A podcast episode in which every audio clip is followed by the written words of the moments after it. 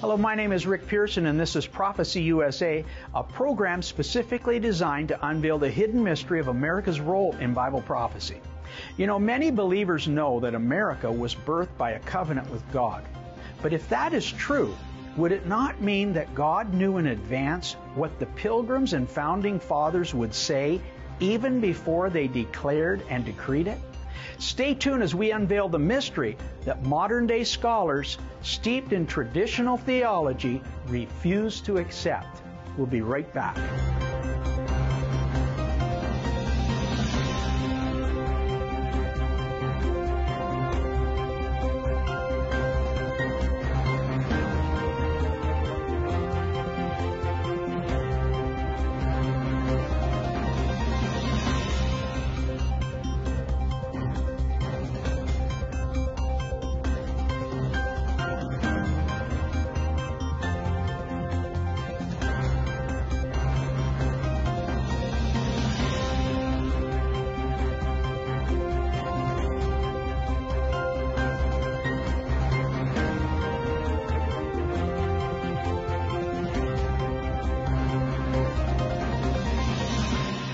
Welcome back, folks.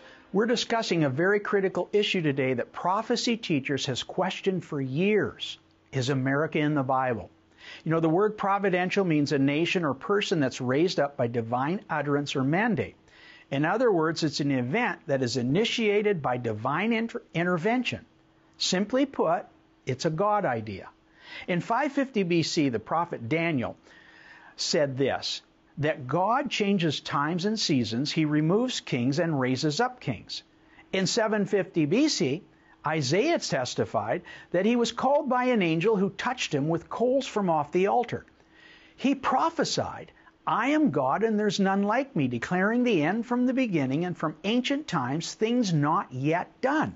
For I've spoken it, I will bring it to pass, I've purposed it, and I will also do it.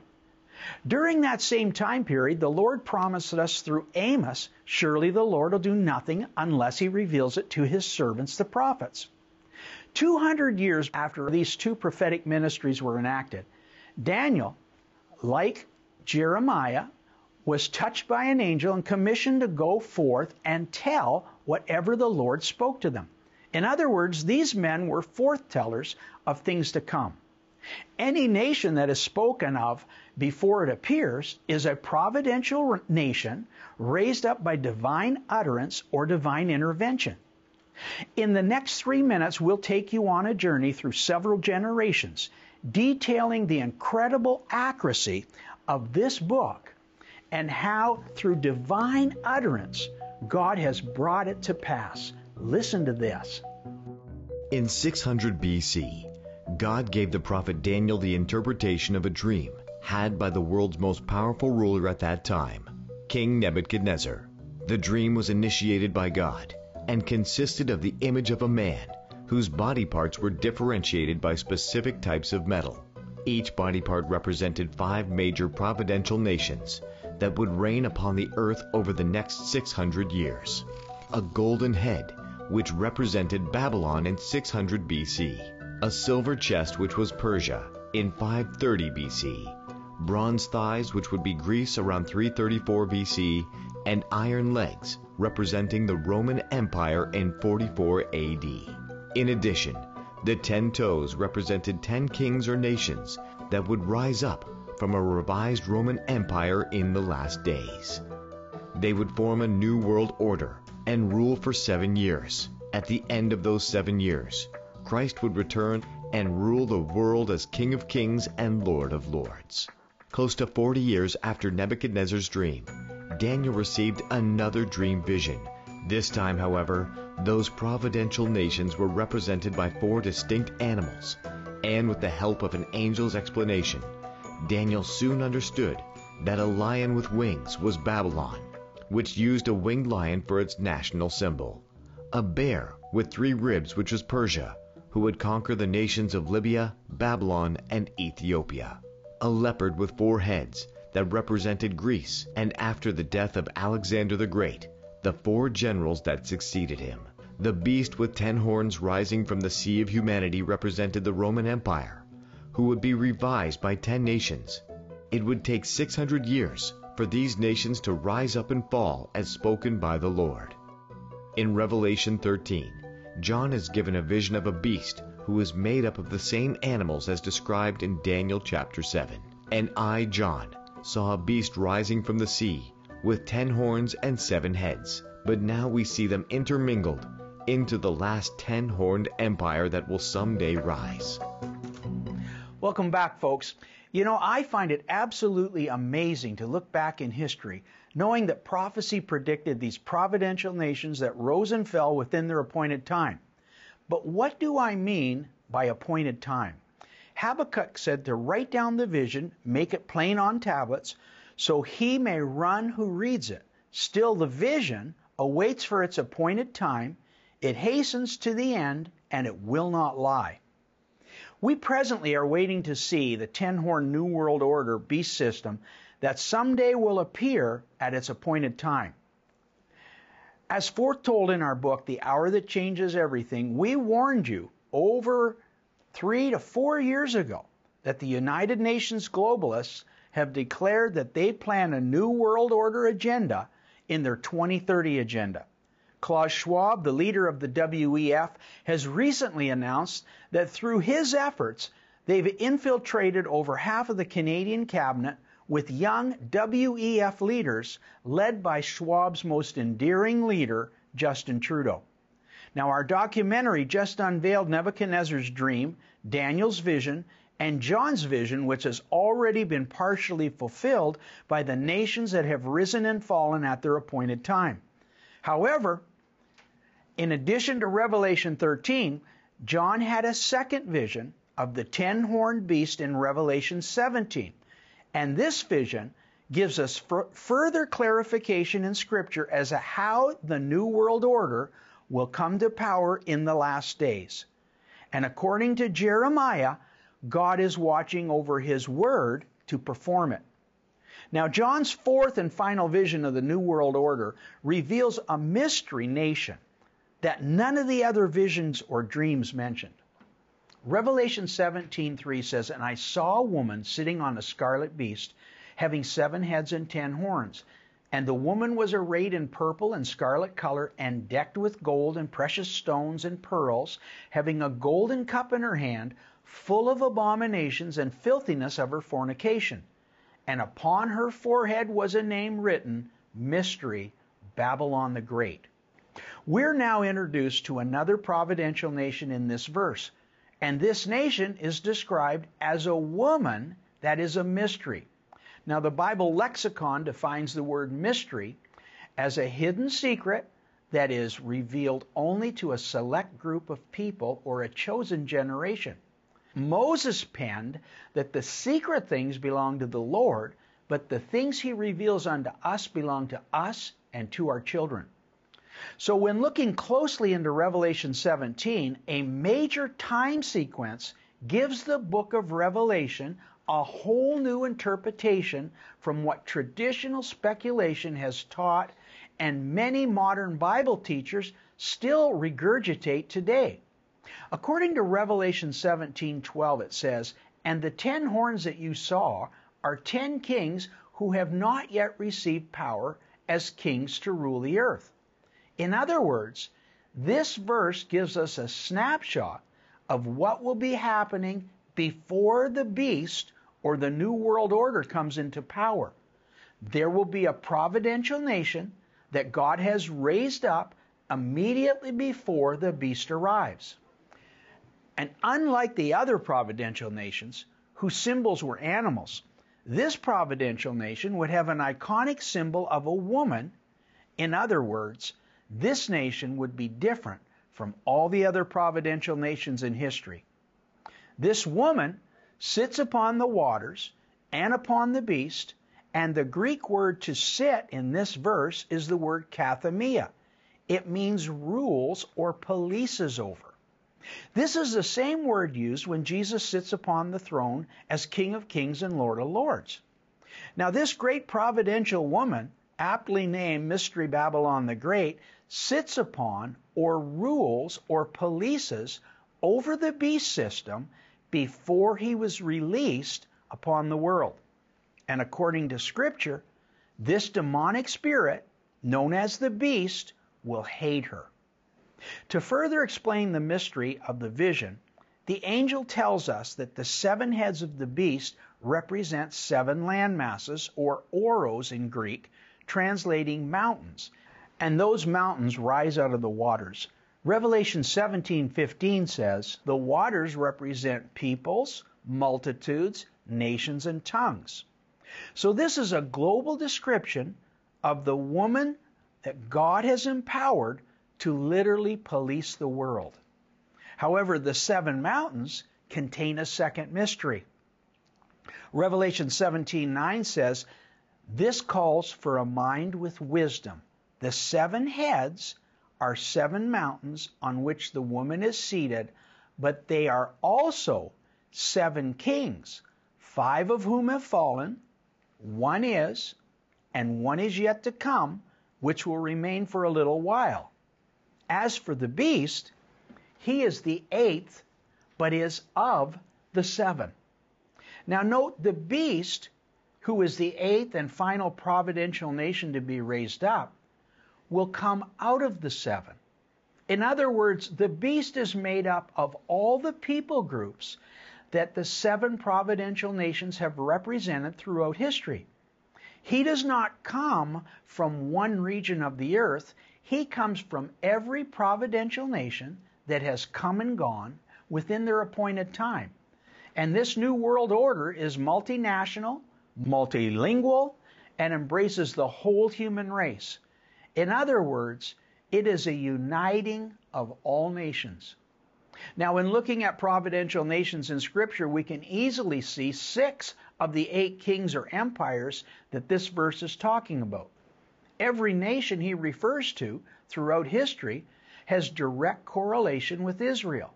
Now, why is that?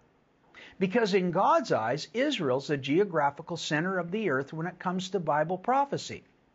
Israel was the first covenant nation providentially promised to Abraham. God initiated that covenant with Israel. However, on November 8, 1620, the Mayflower Compact recorded that the Pilgrims and later the founding fathers initiated America's providential co- covenant with God. Now, to study prophecy without including the covenant nation of the United States is like trying to understand math without using numbers.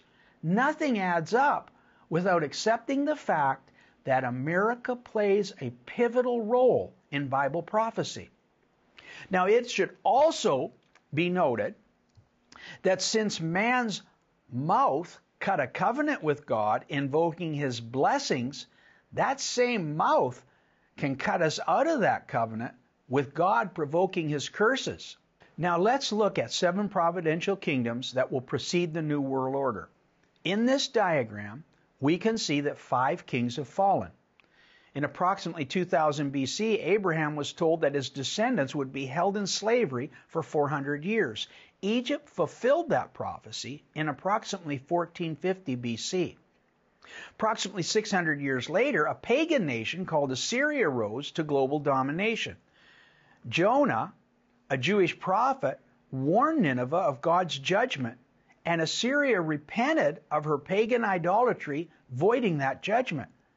However, due to Israel entering into Baal worship, God used Assyria to judge Israel by dethroning her in 721 BC and making her a vassal state. Isaiah's warnings of coming judgment in Isaiah 9:11 are the same verses read in Congress after America's 9/11 warning shot. The pagan nation of Assyria who repented was the very same nation God used to judge his covenant nation Israel, who would not repent. So when a nation is in covenant with God, it does not void judgment. It guarantees judgment if that nation refuses to stay in that covenant and obey God's laws. Now, by 630 BC, Babylon destroyed Assyria, capturing uh, both Israel, the northern kingdom, and eventually Judah, the southern kingdom. This began the time clock from Nebuchadnezzar's dream of the golden image, giving us three more nations that would fall, rise and fall, by the time of John's writing. Babylon 630, Medo-Persia 550, Greece 334. Now during the time of John's revelation, the appointed time of these five providential nations had definitely come and gone. John received his revelation during the time of the Roman Empire in approximately 70 AD. Both East and West Rome represented the legs of Nebuchadnezzar's image. Therefore, it was obvious that Rome was the sixth nation. And that is why the angel described the sixth nation as one is. Now, in other words, John was literally in the sixth kingdom as he wrote the Revelation, leaving the seventh and eighth kingdoms yet to come. Multitudes of Bible scholars throughout the centuries have speculated who the seventh and eighth kingdoms could be. Of course, according to Daniel, that secret is only assigned to the latter day generation who would see them rise and fall at their appointed times. Now, one of the greatest deceptions of Scripture throughout history, taught even today by traditional theology, is that the seventh and eighth kingdoms are one and the same. The seventh being a global religion, and the eighth being a physical kingdom. But nowhere in Scripture can this premise be found except for outrageous hypotheses that the purple robes the woman wears equates to priestly robes. The eighth kingdom is symbolized by a beast but the seventh kingdom is symbolized by an iconic mystery woman called Babylon the Great. Now, the multiple descriptions of Babylon shows her as a rich, wealthy nation inundated by multiple ports that she trades with the world. Nowhere does it say that she is a religion, but she does practice ancient Babylonian demonic rituals within her culture, which eventually provokes her judgment. However, if we're getting close to the fulfillment of these prophecies and they begin to be fulfilled, we at the very least should be able to identify both the seventh and the eighth kingdoms who coincide at the same time in Scripture. And that revelation can only come directly to you from God, despite what many academically approved prophecy teachers think. You don't need an academic certificate from man in order to understand what the Bible is saying. John 16:13 says, "When the Holy Spirit has come, he will guide you into all truth, for he shall not speak of himself, but whatsoever he heareth, that shall he speak, and he will show you things to come." Remember Jesus promised that my sheep hear my voice. However, there are many times in history when people speculated and outright guessed who these nations could be. And the most common teaching of traditional speculation began at the beginning of the Reformation. In 1550 AD, the Protestant movement experienced tremendous persecution from the Catholic Church, whose papal seat was in Rome. The protesters, or Protestants, were in the midst of breaking away from Catholic tradition. Indulgences were being sold by the church, and depending on what kind of sin you committed, you could literally pay the Catholic Church to have them removed. Now, the Bible at the time was written in Latin, and most people could not even read. Martin Luther, being troubled by these indulgences, searched scriptures and was given revelation knowledge in Ephesians 2:8. For by grace are ye saved through faith, and not of works, lest any man should boast. It's not of your own doing, but salvation is a gift from God. It was not until Luther's discovery that this doctrinal truth in Scripture was emphasized to the believers of Christ. Luther protested against the Catholic Church by nailing a 95 thesis script to his parish door. And unbeknownst to him, that thesis was taken and multiple copies were handed out among the laity. Literally overnight, the Protestant movement was birthed. The protest caused great persecution for the reformers, and many were hanged and literally burned at the stake for heresy.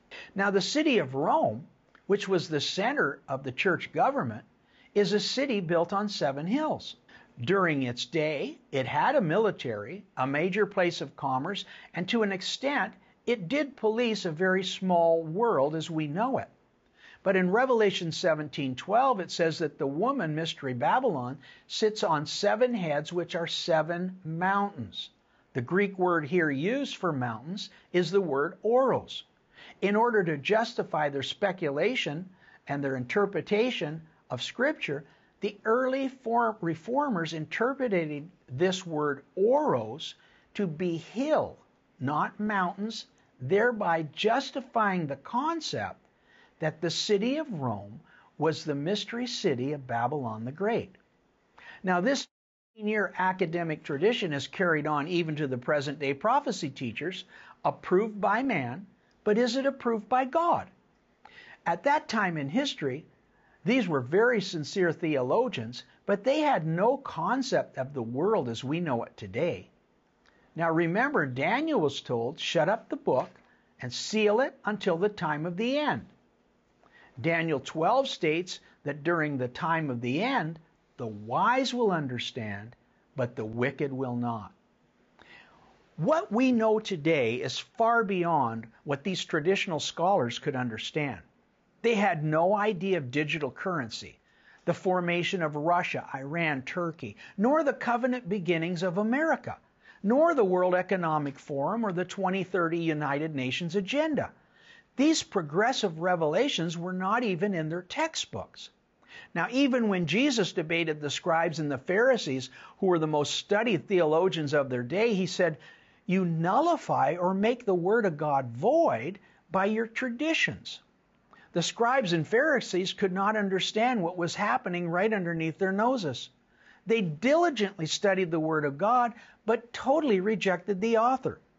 And today, 2,000 years after the book of Revelation was written, and nearly 500 years after the Reformation, a new population center has risen from the sea of humanity, which, not, which matches not just one or two descriptions of Babylon the Great, but literally over 50.